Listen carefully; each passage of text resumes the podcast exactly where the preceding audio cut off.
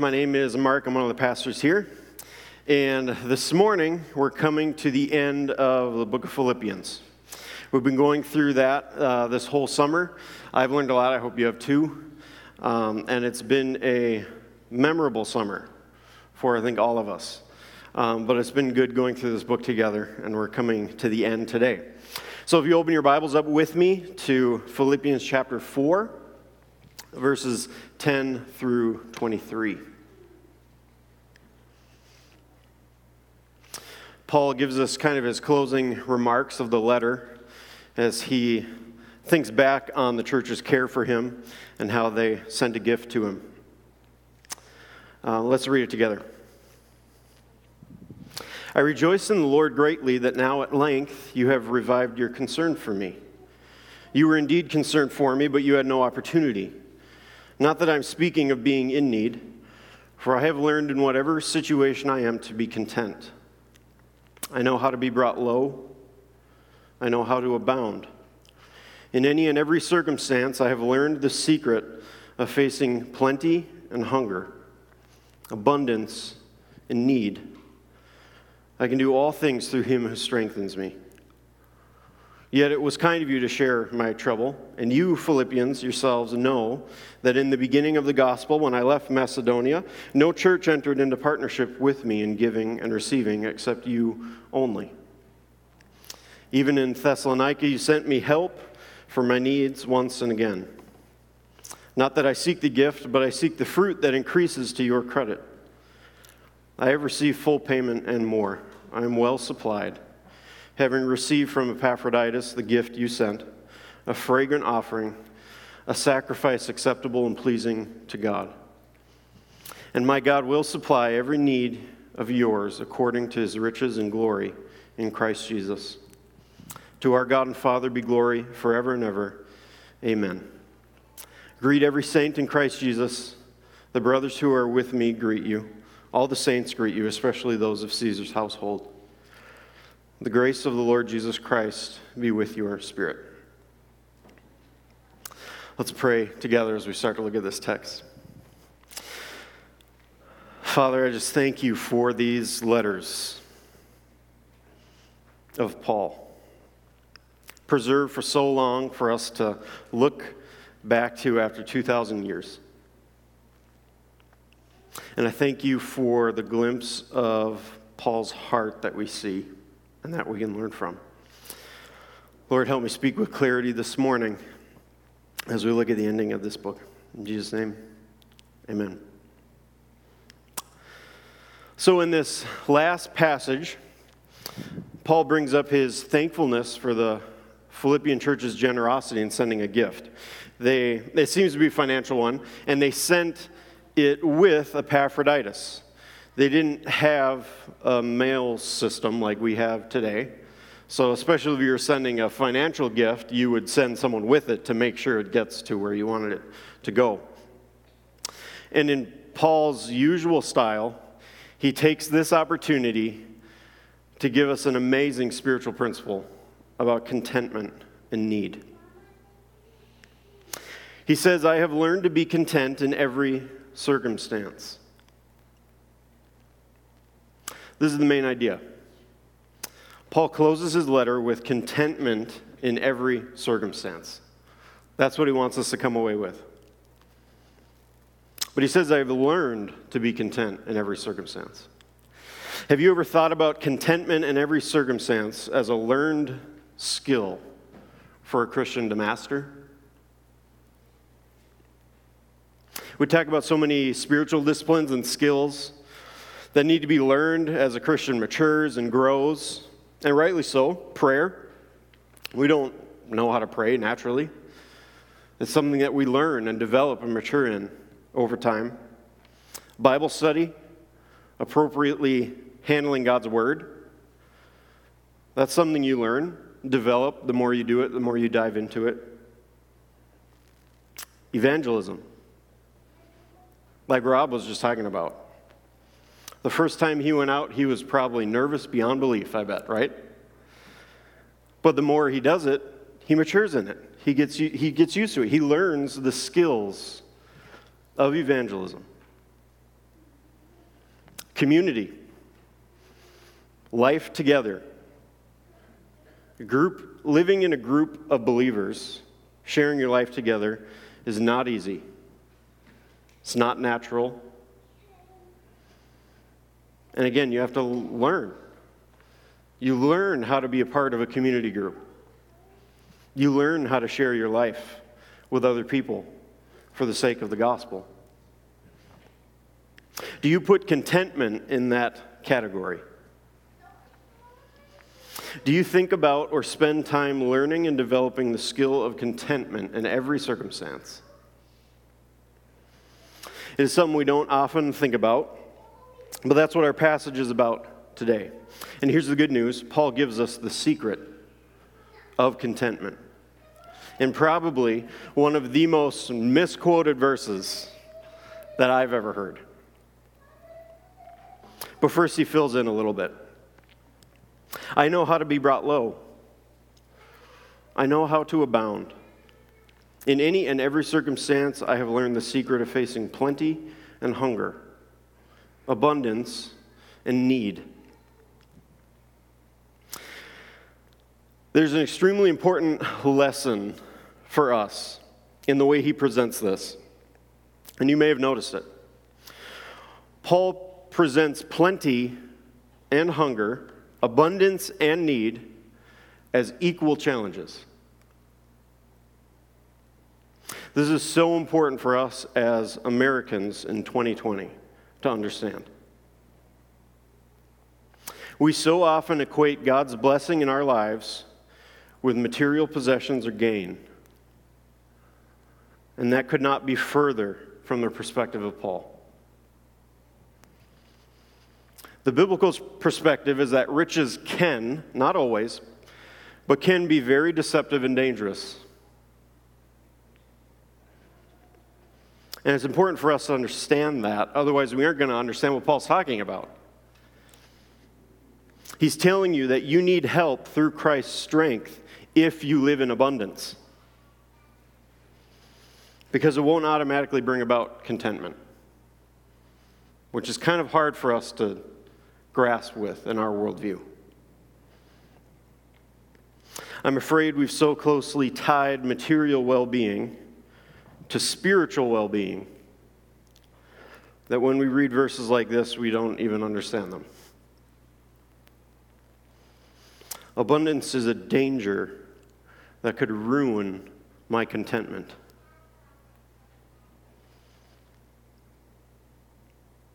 It may not be a blessing. So, what's his secret? He gives us one line that, again, is probably one of the most misquoted verses ever. I can do all things through him who strengthens me. Now, here's how we typically use that verse. Oh, I, re- I really want this new job. I'm, I'm super nervous about the interview. Oh, it's okay. You can do all things through him who strengthens you. Feeling really sad and dejected, just d- depressed right now. Oh, cheer, cheer up. You can do all things through him who strengthens you. I have a certification or a, a, test or something next week, and I just, I'm not prepared for it. I'm not ready. Oh, it's okay. You can do all things through him who strengthens you. We typically use the verse to mean one of two things encouragement to help you overcome an obstacle in your life, or just a boost to fuel your confidence, to make you think you deserve something. You deserve this. You can do all things through Christ. Now, don't hear me saying when I say that as this verse should not encourage you to overcome obstacles. God uses His word to do crazy things and there are even times in the Bible where it's quoted, and you look back and say, yeah, that's not what they originally meant in the Old Testament when they wrote that verse. But it's used in a certain way. So this verse is encouraging. But Paul did not write, I can do all things through him who strengthens me. to give me the courage to try to fly by flapping my arms. All things is not that blanket of a statement. What does he mean by all things? What things?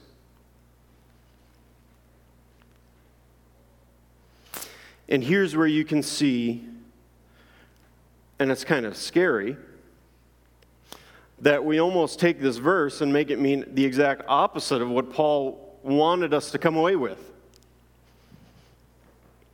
And we scatter this verse with those meanings, just help you overcome hardship through what I realize are kind of the three M's memes, mugs, and magnets.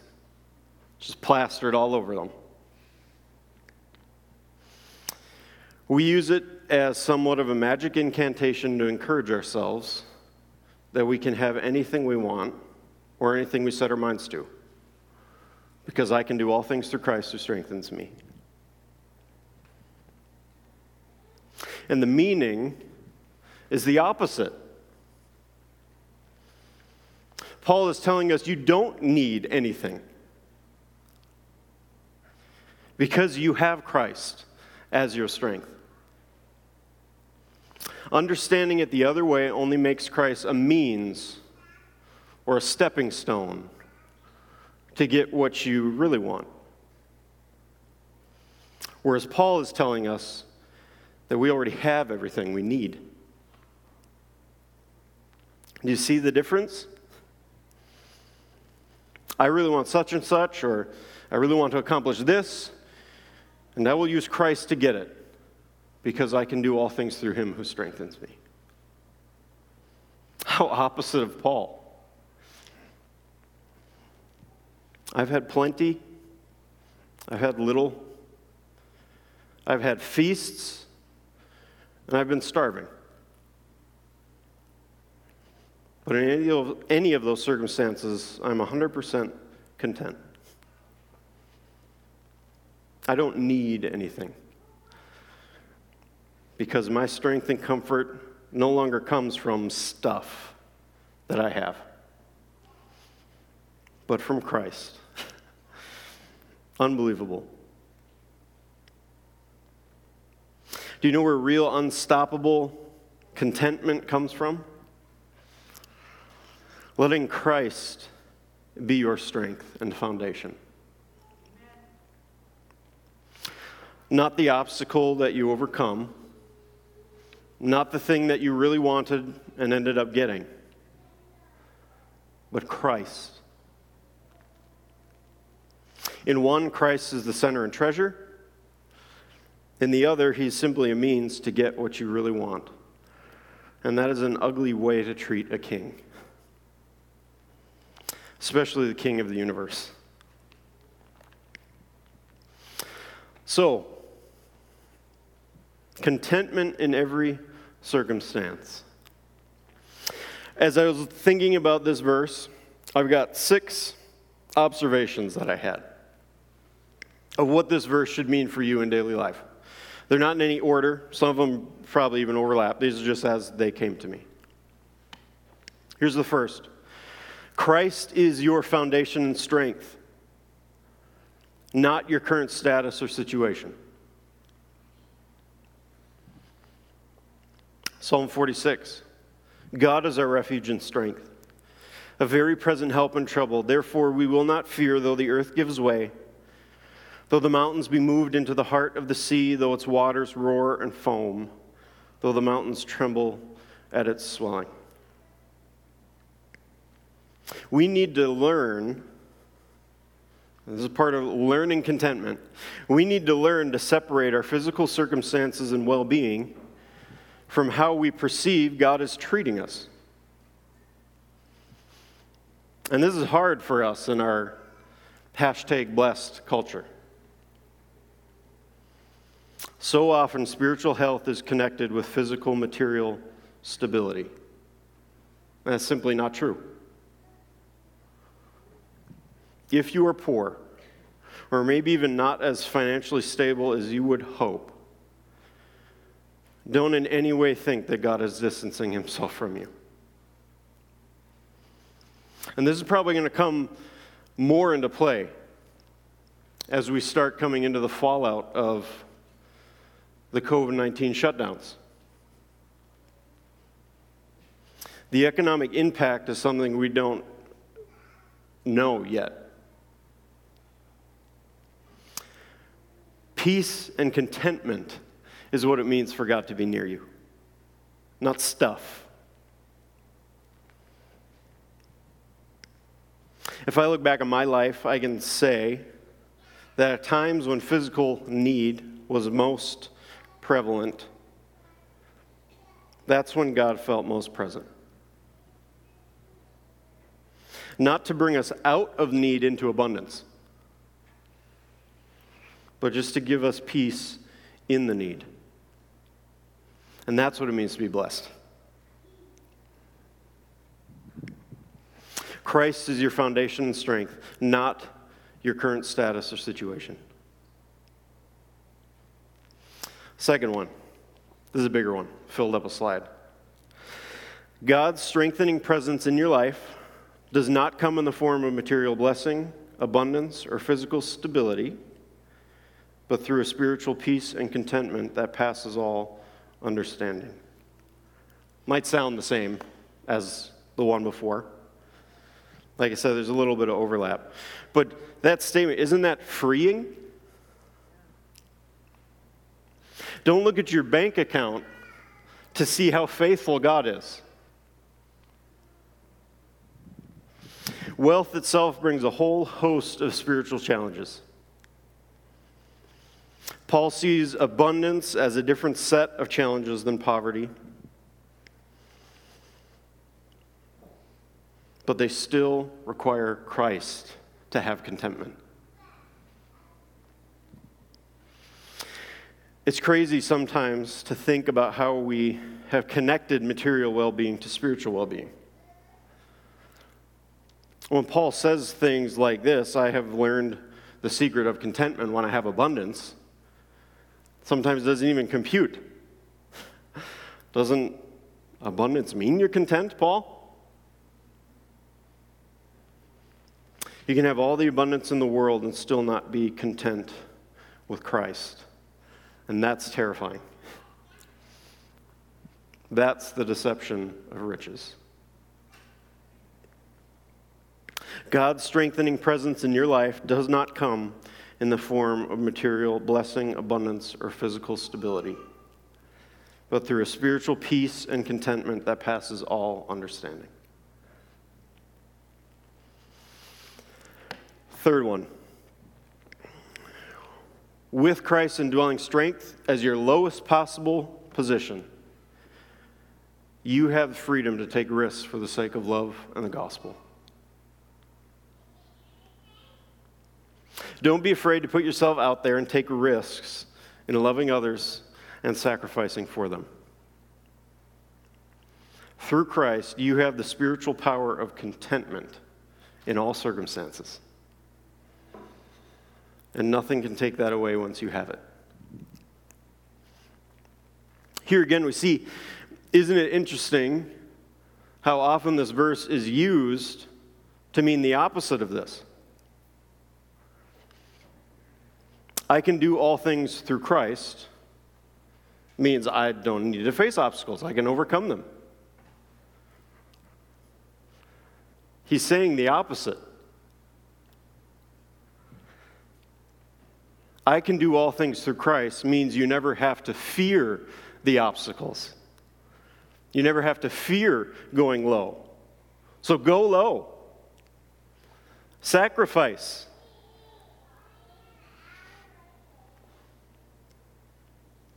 Have this mind among yourselves, which is yours in Christ Jesus, who, though he was in the form of God, did not count equality with God a thing to be grasped but he emptied himself, taking the form of a servant, being born in the likeness of men, and being found in human form. He humbled himself by becoming obedient to the point of death, even death on a cross. We looked at that just about a month ago. He's reinforcing the idea you have the freedom to sacrifice. because you can be content in all circumstances.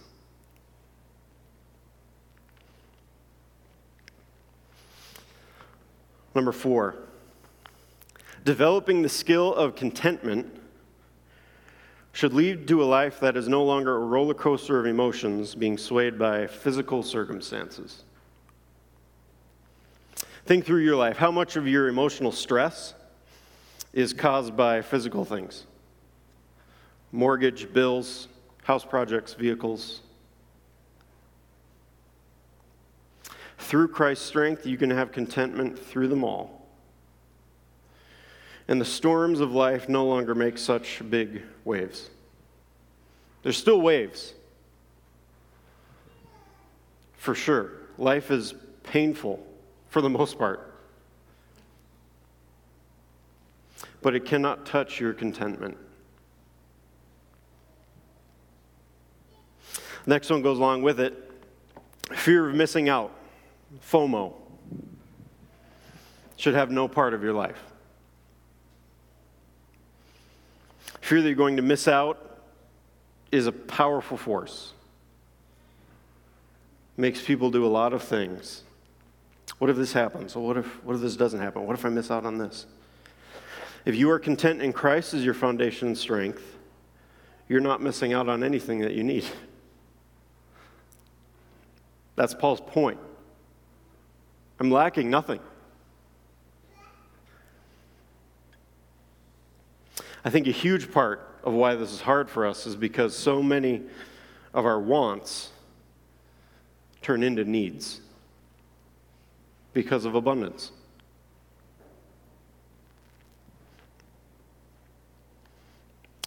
Six, the last one. True contentment in Christ gives freedom from the need to control things in and around your life.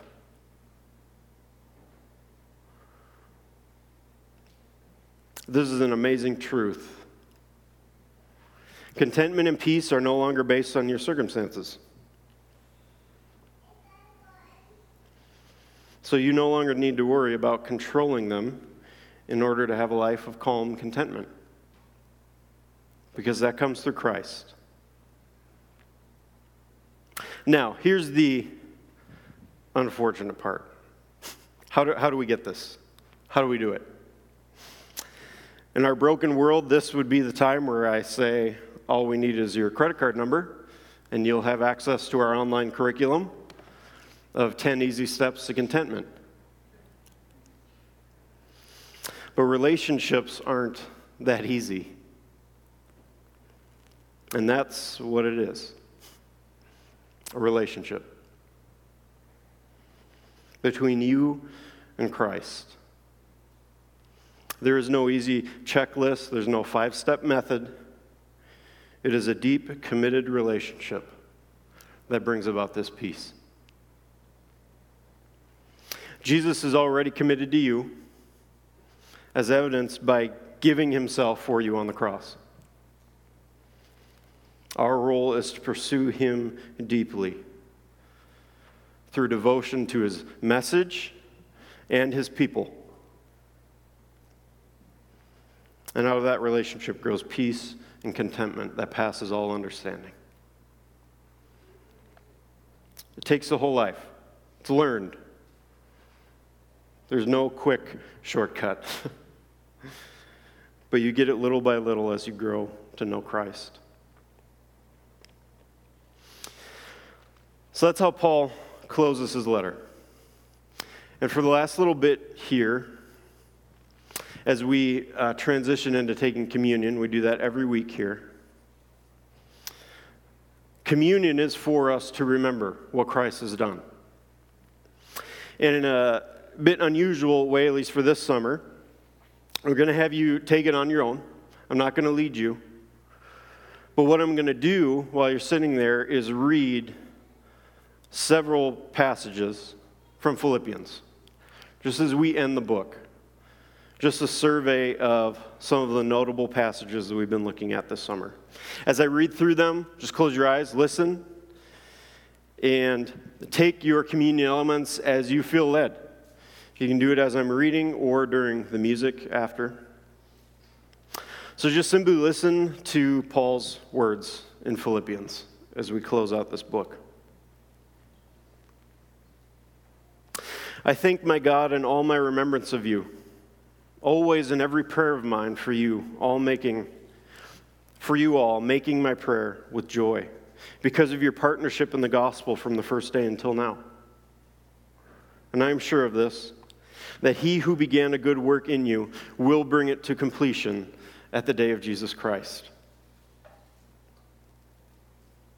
It is my prayer that your love may abound more and more with knowledge and all discernment, so that you may approve what is excellent, and so be pure and blameless for the day of Christ, filled with the fruit of righteousness that comes through Jesus Christ to the glory and praise of God.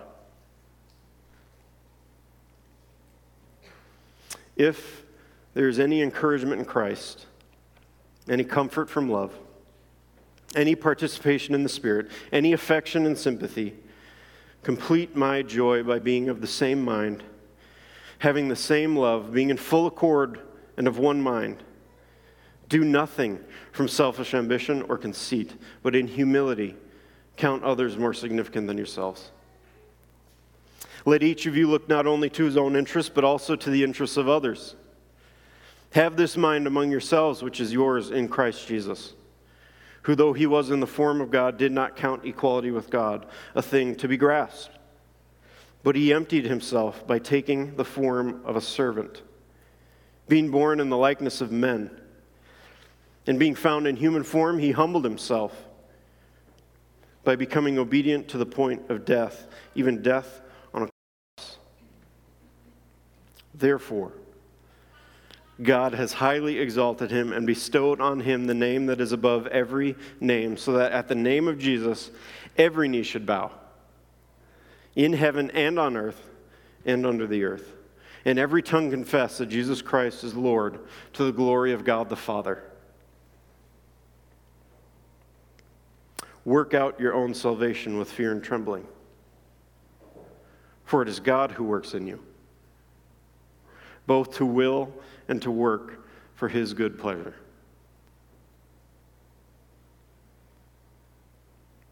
If anyone thinks he has reason for confidence in the flesh, I have more. Circumcised on the eighth day of the people of Israel, of the tribe of Benjamin, a Hebrew of Hebrews, as to the law, a Pharisee, as to zeal, a persecutor of the church, as to righteousness under the law, blameless. But whatever gain I had, I counted as a loss for the sake of Christ. Indeed, I count everything as loss because of the surpassing worth of knowing Christ Jesus my Lord. For his sake, I have suffered the loss of all things and count them as rubbish, in order that I may gain Christ and be found in him not having a righteousness of my own that comes from the law, but that which comes through faith in Christ, the righteousness from God that depends on faith, that I may know him and the power of his resurrection, and may share his sufferings, becoming like him in his death. That by any means possible I may attain the resurrection from the dead. Not that I have already attained it or am already perfect, but I press on to make it my own because Christ Jesus has made me his own. Our citizenship is in heaven. And from it we await a Savior, the Lord Jesus Christ, who will transform our lowly body to be like his glorious body by the power that enables him even to subject all things to himself. Rejoice in the Lord always. Again, I will say, rejoice. Let your reasonableness be known to everyone. The Lord is at hand. Do not be anxious about anything, but in everything by prayer and supplication with thanksgiving, let your requests be made known to God. And the peace of God, which surpasses all understanding, will guard your hearts and your minds in Christ Jesus.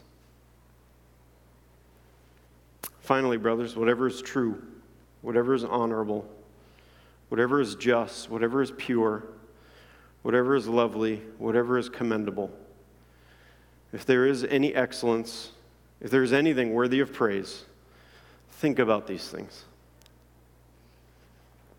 What you have learned and received and heard and seen in me, practice these things, and the God of peace will be with you.